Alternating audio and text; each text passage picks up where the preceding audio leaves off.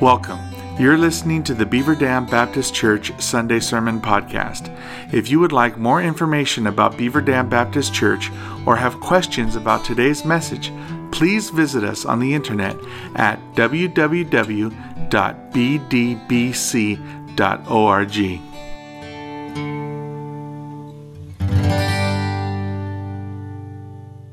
It is good to be back with you. Good to hear Aaron singing once again. This has been the longest uh, time in my ministry that I've gone without preaching. Uh, and so I don't know if that's going to be refreshing and I'll be good today, or perhaps I have forgotten how to do it altogether. And so we'll find out here shortly. As all of you are, are aware, there is a significant election on Tuesday. Many, of course, have already voted and proudly told us that online, while others will head to the polls and wait in line this week. And then we will watch on Tuesday night as the results come in, hoping that our candidate wins and thus saving the nation for another four years. Some will wake up on Wednesday morning euphoric, others will wake up depressed and threaten to leave and find somewhere else to call home. We've been told over and over again that this particular election is pivotal. Maybe the most significant election in our lifetime as far as the future direction of our nation goes. Both sides are claiming that the other is quickly ruining America. One leading us to socialism, and the other remaining with violent protests. So, who will win? Will it be Biden or will it be Trump? Or perhaps Kanye West will come from behind in stunning victory. And you laugh, but this is 2020. I mean, who knows what's going to happen? Can you imagine Kim Kardashian being the first lady for the next four years? I don't know who will win on Tuesday, but I will make a prediction that I am confident will be correct. When we wake up on Wednesday morning, our nation will be ruled by the same one that ruled it when we went to bed on Tuesday night. And no, I am not talking about a victory for Donald Trump, who has never really ruled our nation, nor has any president who has preceded him. And if we put our political parties or those who lead them in a position of trust, ultimate trust, then we are already in trouble, regardless of which side prevails. We were supposed to finish this series on the Psalms three weeks ago, but perhaps it is more appropriate to conclude today. Now, that is not to say that we've looked at all the Psalms that we could possibly look at, but I do think we've, we've had a, a good selection of the various types.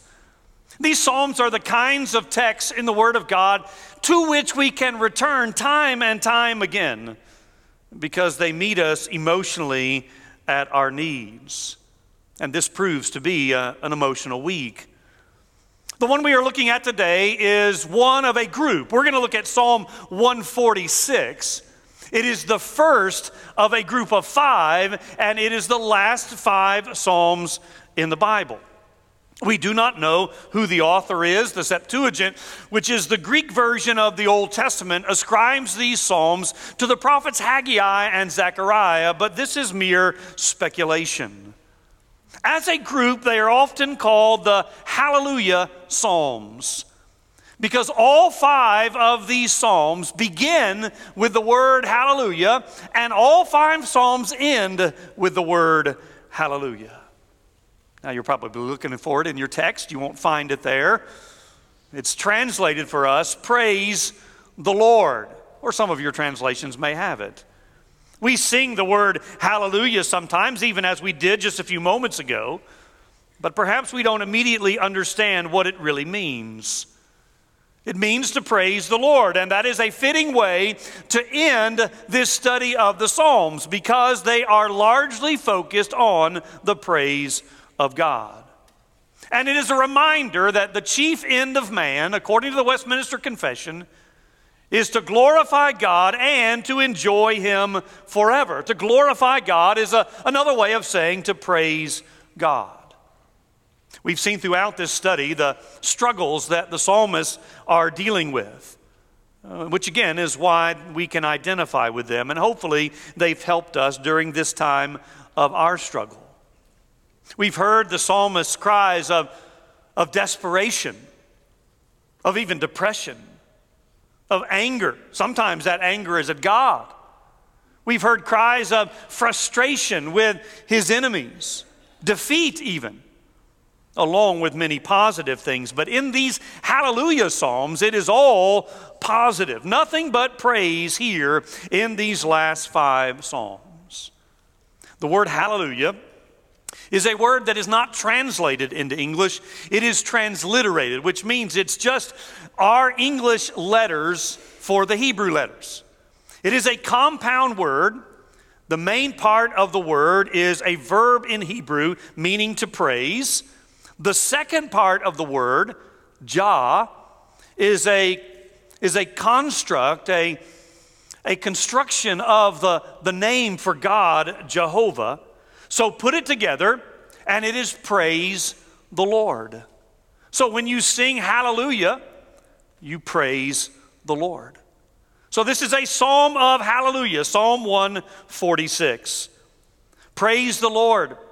Praise the Lord, O my soul. I will praise the Lord as long as I live. I will sing praises to my God while I have my being. Put not your trust in princes, in the Son of Man, in whom there is no salvation. When his breath departs, he returns to the earth. On that very day, his plans perish. Blessed is he whose help is the God of Jacob, whose hope is in the Lord his God, who made heaven and earth the sea and all that is in them, who keeps faith forever, who executes justice for the oppressed, who gives food to the hungry. The Lord sets the prisoners free. The Lord opens the eyes of the blind. The Lord lifts up those who are bowed down. The Lord loves the righteous. The Lord watches over the sojourners. He upholds the widows and the fatherless. But the way of the wicked he brings to ruin. The Lord will reign forever. Your God, O Zion, to all generations. Praise the Lord. In our first two verses, we begin with a general call to praise. And it is going to end that way as well, but we're going to start with the first two verses. And you see that word soul there again. Praise the Lord, O my soul which is a reminder that this is a wholehearted praise. It is not just emotional, though it certainly does include that, but this is a wholehearted praise of God. And as we'll see in the latter half of the psalm, it is based on countless reasons that God is worthy of our praise. Which reminds us at this point that it is not just emotional, but it is also mental, it is intellectual. That is, we are recounting, even as we talked about a moment ago. We are recounting what God has done. Praise is not mindless meditation. It is a thoughtful expression based on the character and acts of God. The Psalms often include the elements of worship of God and teaching about God. That is, recounting his acts and his blessings in the past. And as a result, when we praise God, if we are not reflecting upon who God is and what He has done for us, then we are not really praising Him. Now, this introductory praise includes a general call for everyone to praise the Lord, along with a statement that our author is doing exactly that. See, he's not just commanding us to praise the Lord, he is acknowledging that he is commanding the Lord, uh, uh, praising the Lord along with us. He is leading by example. Praise is to be done together, that is corporately. That's what we've gathered to do this morning. But praise is also personal, which means no one else can praise God for you. Now, all of this, of course, must be done while we have breath and life. Now, that is not to say, the psalmist is not stating that we will not praise God for all eternity. He is simply saying that while we have a voice, while we have a mind, we are to use that in the praise of God. Dead men tell no tales. was the saying, I think, in pirates or the Old West or maybe in crimes today. The idea being that the dead cannot speak. And because they cannot speak, they cannot reveal secrets. And so the psalmist here is simply saying that while we live, while we are alive, we are to use our time to praise God, though he certainly does not negate the fact that we are going to praise God for all of eternity. Now, notice also that this is a call to praise God not just when things are good, that's the easy part. I mean, we tend to quickly offer praise to God when the doctor's report comes back positive, or when the new job is going well, or the kids are successful. And of course, we ought to praise God during those times. But the praise of the psalmist here does not depend upon circumstances, other than the one circumstance that we've already mentioned, and that is you being alive. That is the only circumstance he gives here. Otherwise, we are to praise God with no qualifiers, meaning our praise is appropriate at all times. So if you are thinking to yourself, yes, I will praise God when, when this changes or that gets better, then you are already misunderstanding what the praise of God is about. We are to praise God at all times, which means even if we wake up on Wednesday morning and Kanye West is our new president, well, maybe, maybe that's an exception. In the next two verses, we go to a warning about misplaced praise meaning that it is possible to put our praise, to put our trust in the wrong people. In fact, praise of, in, of all kinds for all people is not exactly right. That is, the kind of praise we're talking about is reserved for God, and therefore it is never appropriate to give this kind of praise to people. Now, granted, we do encourage people, we do honor people for their accomplishments and their, uh, their goals that they've achieved, and there's nothing wrong with that. But it's not the same thing that we're talking about here. Men and women do not deserve the same kind of praise that is reserved only for God. Now, this is true even of high ranking men and women, like in this case, the text says princes. In our setting, we might say politicians rather than princes. And that is why I began where I did this morning, and why I said this is an appropriate uh, Sunday to end this series on, because it warns us, verse 3, about putting our trust in princes, those who rule and reign over us. I have never been overly interested in politics. I keep up with the basics, both uh, nationally and locally but I don't get into it as heavily as many others do. And so every once in a while, someone will ask me, How difficult is it to keep politics out of the pulpit? And my response is, It's not very difficult at all. Because I realize that other pastors may struggle with this more than I do. I also realize that some pastors don't struggle with it at all, they simply wed the two together. But I don't struggle with it as much as some others because I don't believe that politicians of any label are the ultimate solution for our national problems. Now, they are important, don't get me wrong. Leadership is important, and therefore those who lead us are significant. But they are not the ultimate answer because they are mere men and women. And verse 3 says, There is no salvation in or through them. And that is why I try to stick to preaching the Bible and the message that God has for us here, ultimately a message of deliverance from sin, because that supersedes everything else. If our salvation is our greatest need, and if salvation is the greatest gift that God could give us, then our praise is to be directed toward the one who alone can give us this salvation. And that means it is not directed at any politician, any athlete, or any movie star, because none of them are capable of doing that. Again, we can acknowledge their talents, we can thank them for their leadership, but we don't put our ultimate trust in them like we do God, and therefore we do not praise them like we do God. Why not? Because the psalmist said, All men die. Even the best and even the most prominent and powerful will die. And when they do, while their legacy might continue, their influence quickly fades away. In fact, the psalmist says it basically happens immediately at death because all of the plans of a man or a woman goes to the grave with them. And therefore, there's no reason to put our trust in men. They can't even solve their own problems, much less ours. And so it makes no sense to put our trust in earthly rulers because they will return to the dust just like the rest of us. Now, again, just to be clear, I am not saying that leadership does not matter and that it's immaterial who presides over our nation. I am simply warning us against elevating such people to places of ultimate trust and praise which belongs only to God. Leaders will inevitably disappoint because they are all sinful men and women, and they will invariably die, just like all of us, for the same reason. And when they die, others will take their place, and they will eventually be relegated to the history books. Someone else's dreams and plans will replace them, and then someone else will replace them, and the cycle will just continue. All of which is in stark contrast to God. If we jump down to verse 10, who reigns forever.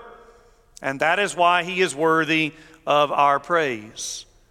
And so we've seen in verses 1 and 2 this call to, to general praise.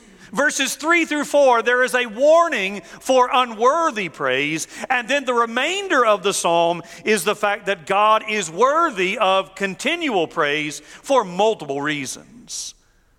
Verse 5 begins with a beatitude, the last of the beatitude in the Psalms. The Psalms began with a beatitude. Blessed is the man, verse 1 of Psalm 1.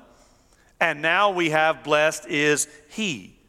We are blessed when we know that God is our help and God is our hope. He helps us in every way. So I, am not going to try to detail or categorize the help of God on our behalf. Remember, Jesus said, Apart from me, you can do nothing, which certainly leads us to the conclusion that we need his help in every way. Along with the fact that when Jesus was leaving, he said, I am going to send you another helper. And we recently did a series on the help of the Holy Spirit. So it is clear that we need the help of God. We like to think we're independent. We like to think we don't need anyone's help, which is why, and you've done this even as I have, you often ask someone who's going through a difficult time, Is there anything we can do to help you? And more times than not, they will say no. And perhaps part of the reason is because we want to be independent. Or maybe we agree with the Beatles, who said, Well, I get by with a little help from my friends. I don't need a lot, but a little would be good. But that is not what the text here says, nor what the Bible says overall. It's not that we need a little help now and then, we need all the help of God. We need the help of God in every way. And God is that help, which is a reason for continual praise. The writer of Hebrews says, The Lord is my helper. I will not fear what man can do to me. And that's a compilation of several verses from the Psalms. And yes, that means that we don't have to fear a virus. Now, we ought to be careful, but we don't have to fear. So, for the believer, there is never a reason to say in despair, I have no one to help me. Now, that might be true when you're trying to move and you can't get anyone to help. But it's not true in a general way when it comes to our lives because we have a God who is our help. And because God is our help, He is worthy of continual praise. And then we see not only that He's our help, but He is also our hope. Our hope is in Him because He holds our future and we trust that His promises for that future will come to pass in spite of what we might see and experience in the present. As you know, hope is a powerful motivator. It gives us strength and energy. It helps us persevere because we're looking forward to something in the future, and therefore it gives us strength in the present. If you have hope that someone will eventually marry you someday, it will help you through the times of loneliness. If you have hope that a better job is on the horizon, it will help you get through the difficult job that you have in the present. If you have hope that your team will win a championship, well, maybe I don't need to use that as an example. The opposite is also true. If we lose hope, it begins the downward spiral into all kinds of other negative things. So, for the Christian life, the fact is that God is the one in whom we hope, which means we will not be disappointed, for He, in fact, is faithful. In fact, the hope of the future makes the suffering of the present bearable. You know what Paul said. I consider that the sufferings of this present time, and Paul went through a lot of suffering. He said, I consider that the sufferings of this present time are not worthy to be compared to the glory which shall be revealed in us. A hymn writer some years ago combined these first two aspects. He said, O God, our hope, our help in ages past, our hope for years to come. We look backwards and we see that God has helped us. We look forward and see that God is our hope. Verse 6 God is also worthy of our continual praise because he is creator of all. That's a recurring theme in the Psalms, and we've already looked at it, so I won't dive deeper into it this morning. The last line of verse 6 is a little hard to put in context. It says in the ESV from which I'm reading, who keeps faith forever. The King James Version says truth rather than faith. The NIV says, who remains faithful forever. And so there's ter- an interpretive issue here. Does it mean that God is faithful to us, keeping us and preserving us, and therefore is worthy of our praise? Or is it that our trust is solid because God is the revealer of truth? Now, both of those, of course, are true. It's simply a matter of which one the text is trying to teach. I think it's the former, that God is faithful, therefore, He is keeping and preserving us. This then leads to some specific things that God does, many of which we've discussed before. Now, keep in mind that these are not absolute promises. These are statements about the nature and character of God who acts in these ways, but we could certainly give examples where it seems like God has not acted in these ways. But keep in mind, our perspective is limited and our time frame is different than God's.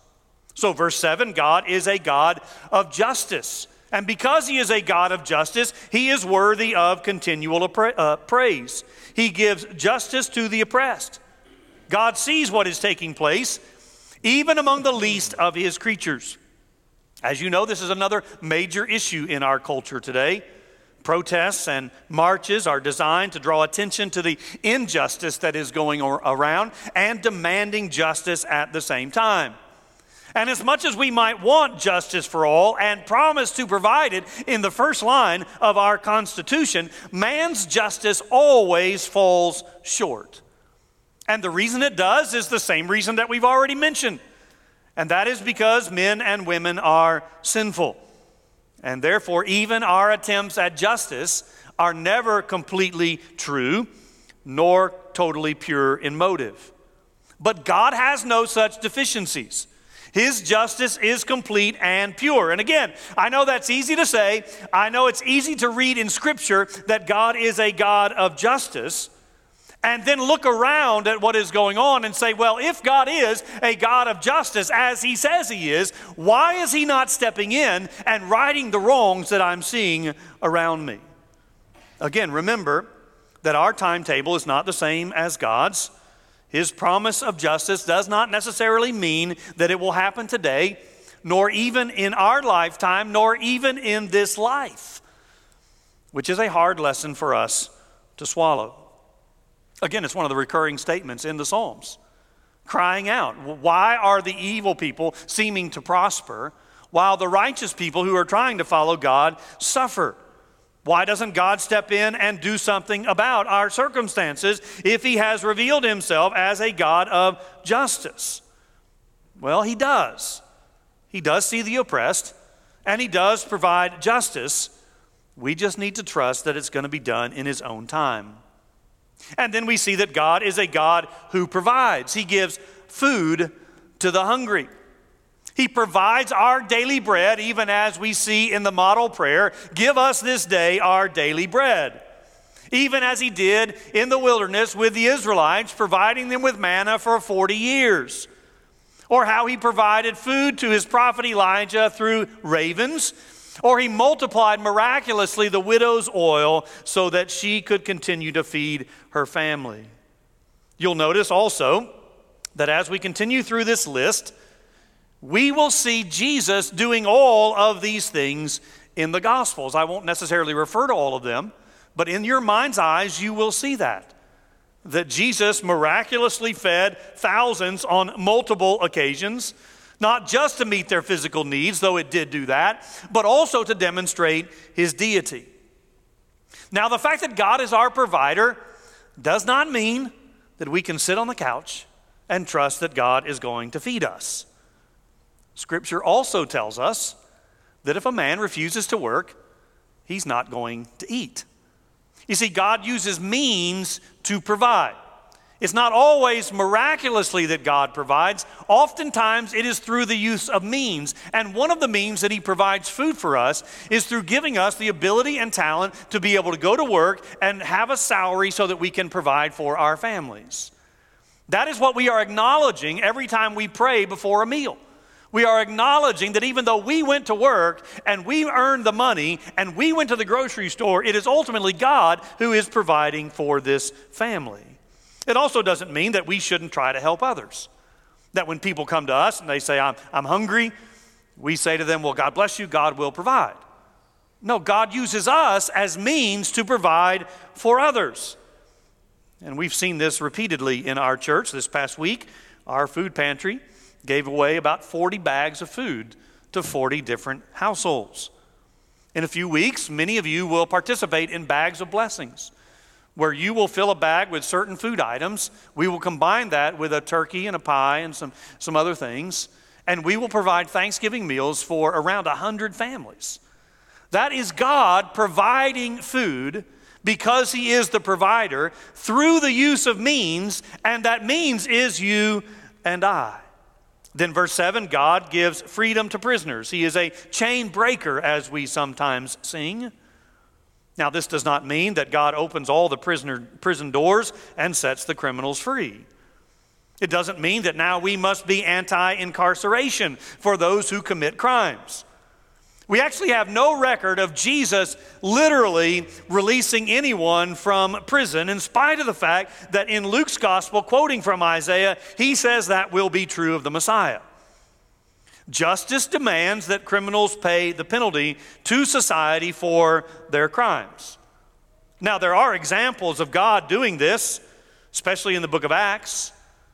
We see multiple times in the book of Acts where men are in prison for sharing the gospel. Men like Peter, Paul, and Silas miraculously released from prison. We can go to the Old Testament and see men like Joseph or Daniel's three friends also released. But even if this is not a promise, but even this is not a promise that everyone who is imprisoned, even because of their faith, will miraculously be set free. John the Baptist wasn't. There have been countless incidences throughout history Dietrich Bonhoeffer, a notable example of men and women who were in prison for their faith, who were not set free, but instead died.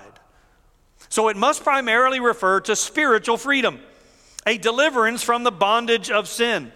Something God in Christ has done for every believer. All of us were imprisoned by sin, and part of being redeemed is being set free from that prison and given new life. Something we've said repeatedly is worthy of our continual praise, even if the rest no longer happens or never did happen, even if God never does anything else. The fact that He has broken you and I free from the chains of sin and given us salvation is worthy of continual praise. Verse 8 God is our sight giver, He opens the eyes of the blind. Again, we know that Jesus did this a few times physically but not in every instance. And so, again, the primary emphasis must be spiritual. We were blind in our sins, and yet He opened our eyes to the truth. And indeed, isn't this the greatest blindness? Not seeing God for who He is, and therefore having to have our eyes open so that we can come to faith in Christ and receive spiritual sight. Verse 8, he is a God who exalts. That is, he takes the humble and he exalts them. Of course, the opposite is also true. Those who exalt themselves will be humbled by God. Still in verse 8, God is a God who loves the righteous, which means he is holy. Yes, there is a biblical sense in which God loves all people, but there is a specific sense in which God loves those who belong to him. Those who have been made righteous by his Son, what we call a positional righteousness, which does not negate the need for a pursuit of practical righteousness. The two go together. Once we've been declared righteous, we have a desire to pursue righteousness because God is a God who is holy and righteous. Verse 9 God is a God who is our protector. Again, all of these are reasons why God is worthy of our continual praise. In the Old Testament context, this would refer to the non Israelite or the foreigner. There were specific laws in the Old Testament concerning these folks. And it was often based on the fact that the Israelites knew what it was like to be foreigners because they had been in Egypt for so long in slavery. In fact, that's what we're going to look at next Sunday. We're going to start a new series next Sunday on some of the major crises in the Bible. And the first one we're going to look at is the Egyptian bondage. So, even though Israel was God's chosen people, he looked out for others as well. And the truth is, we are the sojourners. We are all sojourners. We are all foreigners because this world is not our home. We are citizens of heaven. And God is our protector in this world to get us to the next. Likewise, he says about the orphan, the fatherless, and the widow, where God is seen to especially be the protector of those who are most vulnerable in society. And this, of course, reminds us of James, who defines true religion as helping those kinds or classes of people. It shows yet again that God is concerned about the least the needy who need his protection. And again, he uses means to do it, which means we need to be concerned about them, which means we need to be active in meeting their needs because God is using us to look out for those who are most vulnerable. Well, as we've seen, it ends where it begins. It ends with a hallelujah, with a praise to the Lord, a continual praise from his people because he is worthy of that praise. Only in the last verse, there is one added element it is because God reigns forever. Now, does that mean that we can praise God during a pandemic? Yes. Uh, we said there are no qualifications here other than being alive. So, praising God is a choice, not a function of our circumstances. It is an attitude of the heart, not our environment. We must not, or we must allow our praise to control how we respond to circumstances rather than our circumstances control, controlling our praise or lack thereof. So, if, if, as I said at the outset, man's chief end is to glorify or praise God forever, then surely it ought to be our desire and our delight now. We're not waiting for eternity to praise God, we are to praise God now. Let me pray. Father, we do thank you that you are worthy of our praise. We've just uh, touched the tip of the iceberg this morning. There are so many other reasons why you are worthy of our continual praise. And yet, so oftentimes, we focus on our circumstances. We refuse to praise you. We choose not to praise you because of what you've allowed into our lives. I pray that you'd forgive us for that. And I pray that we would praise you for who you are and all that you've done for us, not just for eternity, but for today and tomorrow as well. And Lord, we do pray that you would reign over our nation. That regardless of what happens on Tuesday, we would be reminded that you are sovereign and you are still on the throne. We do pray for the election on Tuesday. And we pray that you would place men and women locally and nationally who know you and who govern and rule wisely because of that. And we pray, Lord, that your will would be done. But regardless, I pray that we would wake up on Wednesday morning praising you, even as we do on Tuesday night. We pray in Jesus' name. Amen. Let's stand and sing.